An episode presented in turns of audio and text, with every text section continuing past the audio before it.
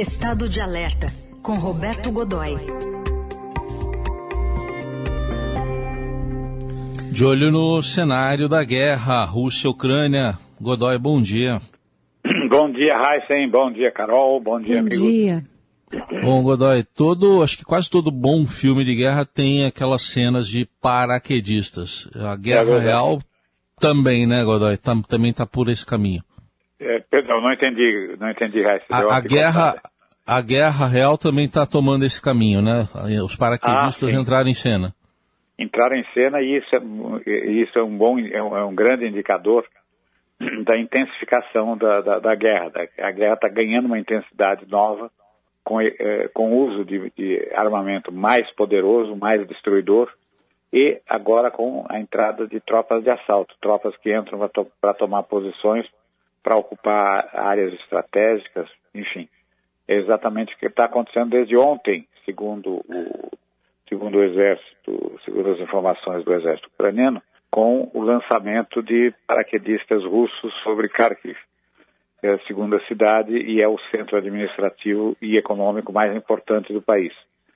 É, desde ontem foram, eles estão chegando, a, estão chegando, foram lançados primeiro na periferia da cidade e desde então estão avançando em direção ao centro.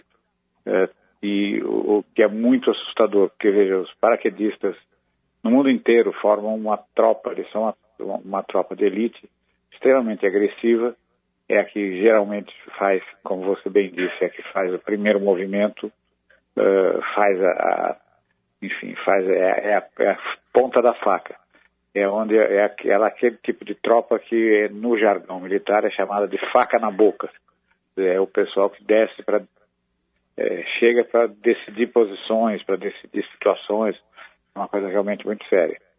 E ontem a gente viu, né, Heisen, algumas cenas interessantes que indicam o, o crescimento da intensidade pelo uso de armamento mais poderoso. Primeiro, foi aquela história da chuva de foguetes.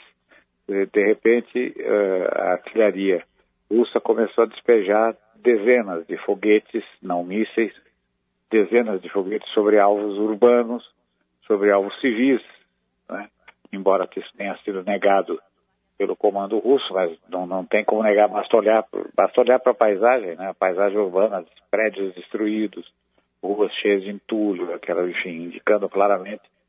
E foram dezenas de, de foram dezenas de, de, de, de ataques, centenas de foguetes, alguns deles pesados. Então pode esquecer que a Rússia tem foguetes capazes de levar cargas de até trezentos quilos, né? De alto explosivo. Alto explosivo é, não é um é um é um é um é um nome, é um nome técnico. É o H E, High Explosive. Ele é capaz, hoje ele é o H E seis, ou seja, ele tem seis vezes a potência do uh, seis vezes mais potência que o que o explosivo comum.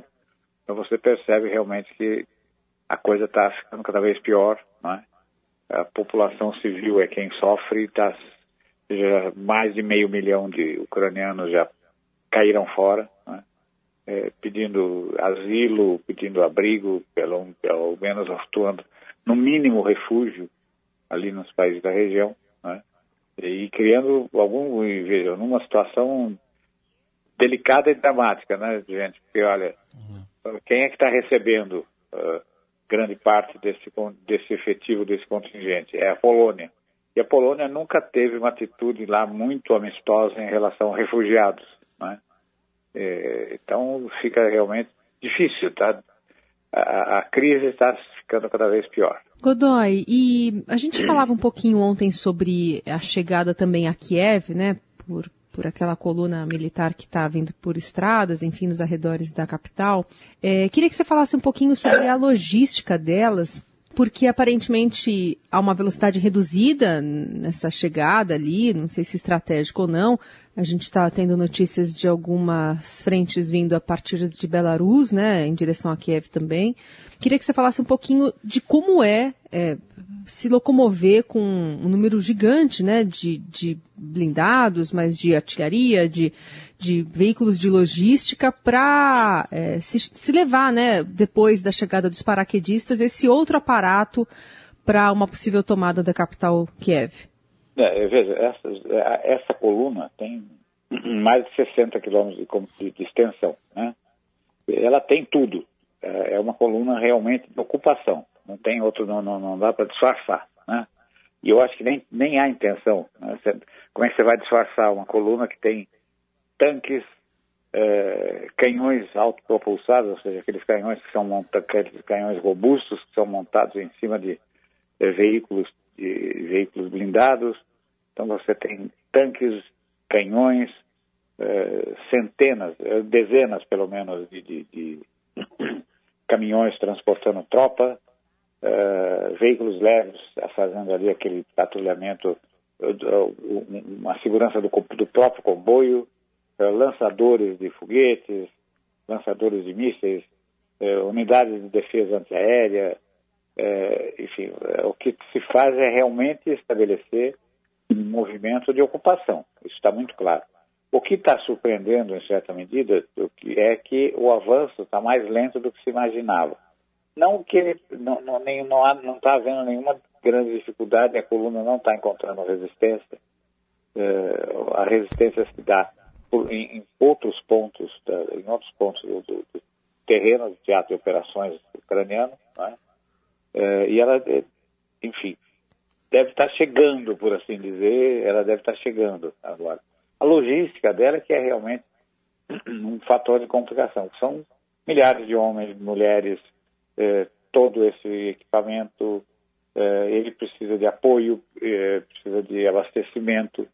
Isso está criando... E esse tem sido realmente um problema porque eh, o, o, as forças ucranianas, os ucranianos de maneira geral, estão eh, comprometendo a, o, o que possa vir a ser usado pela tropa russa nesse movimento. Ou seja, o sujeito chega num determinado lugar onde ele conta eh, que haverá, por exemplo, um centro capaz de fazer, de receber, eh, de dar apoio mecânico num dado momento, e esse centro não existe mais, não está mais ali, os recursos foram destruídos ou removidos, não é? Eh, também eh, ainda não chegou ao ponto em que eles não encontrem eh, suprimentos uh, como alimentos, coisas assim, porque isso prejudicaria o que ainda resta, o que ainda está o que ainda está nas cidades de, de, da, da, da população, dos habitantes. Mas é uma questão de algumas horas para que isso também comece a acontecer. É, em Kiev, por exemplo, a gente viu é, a gente viu ontem é, os mercados vazios, né? Pessoas andando procurando ali pequeno o, o que resta, pacotinho de alguma coisa numa, naquela gôndola gigante que já não tem, não tem nada, né?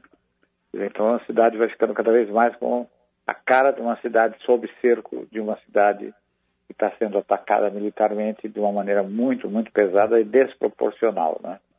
É, hoje devem chegar os primeiros aviões cedidos pelos países vizinhos e que foram é, aviões de caça, e que foram, foram, digamos, pilotos ucranianos foram lá buscar. São aviões semelhantes aos aviões que a Força Aérea Ucraniana usa. A maioria deles é mig vinte e nove e Sukhoi vinte e cinco.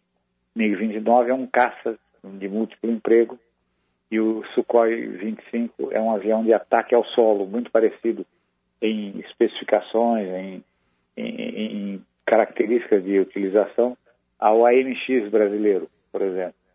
Tem um, um perfil bastante parecido com esse. O A M X é um jato não supersônico da Embraer é, para ataque ao solo. Ele é parecido com, até de certa forma, o desenho é um pouco parecido, essa coisa toda. Bem, essa é outra questão. A logística de, trans, de transporte desse, de, da, de retirada e eh, da maneira... Eh, como, como é que eles... Para onde irão? Como serão recebidos? Onde é que eles vão ficar? A maior parte das instalações da infraestrutura militar da Força Aérea Ucraniana está destruída. Onde é que eles vão ficar? Onde é que eles vão poder estar protegidos? Eles não podem lançar ataques nem operações a partir das suas bases de origem, porque isso significaria o envolvimento de um país que até agora está se mantendo afastado, um país da, eventualmente até um país da OTAN, o que multiplicaria de uma maneira dramática o conflito. Então esse, esse também é um outro grande problema, né? Sim. E outra, além disso, Carol e Raíssa, você ainda tem uma, uma peculiaridade. Esses aviões são apenas semelhantes. Cada força aérea especifica condições de uso, computadores de bordo e coisas assim, é, é, pra, ajustados para suas necessidades.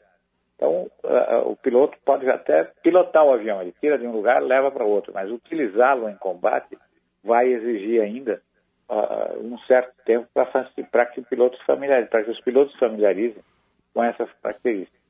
A questão é a seguinte, é a grande pergunta de é a grande pergunta da decisão, né? Será que dá tempo? Será que vai fazer diferença? Godoy, falando nisso também, hoje tem uh, notícias sobre exercícios com submarinos nucleares e lança-mísseis terrestres. Isso aí está longe aí lá da Ucrânia, né? Está lá para o leste da Finlândia, também na Sibéria. Mas é mais uh, psicológico do que bélico isso aí? O que, que, como é que você avalia? É, as, as duas coisas. Ele, ele é, é um exercício, é uma mais uma demonstração de força, de capacidade, capacidade militar. Mas, ao mesmo tempo, é, é, pode ser, sim, é, uma, uma atitude, pode ser, sim, uma atitude, pode se transformar num, num ataque, se for o caso, se, for, se, for, se houver uma decisão. Os submarinos que estão lá são de dois tipos. Eles são de propulsão nuclear, mas levam armas convencionais, ou seja, armas não atômicas, e tem os que levam armas atômicas também. Esses últimos podem cobrir, levam, os mísseis que eles levam a bordo, são capazes de cobrir onze mil quilômetros de distância até seu alvo. Então, da onde eles estão, eles podem cobrir meio planeta, né? Grosso modo, né? É, falando, fazendo um cálculo grosseiro aí. Agora, eles podem atingir, sim, os objetivos ali da, da região, mesmo estando tão distantes como você, como você citou. E os, as armas convencionais a bordo do, do, dos que não transportam vetores atômicos, vetores nucleares, eh, também são armas que podem cobrir longas distâncias, até dois mil e trezentos quilômetros, levando ogivas de setecentos quilos de autoexplosivos. São mísseis do tipo Calibre. E isso realmente faz toda a diferença numa situação como essa, porque, entre outras coisas, são mísseis de cruzeiro.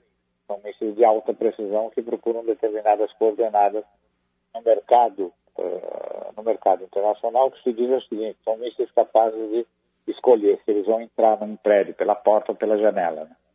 Muito bem, tá aí Roberto Godoy com essa análise desse cenário de guerra, os últimos acontecimentos diariamente aqui conosco no Eldorado. Obrigado, Godoy, estamos em alerta e, e até mais. Na, no, em alerta e na torcida pela negociação, né? Tomara que consigam avançar um pouco mais além da decisão se o que vai ser servido na reunião é chá ou café. Boa. Grande abraço e vamos amanhã. Até amanhã.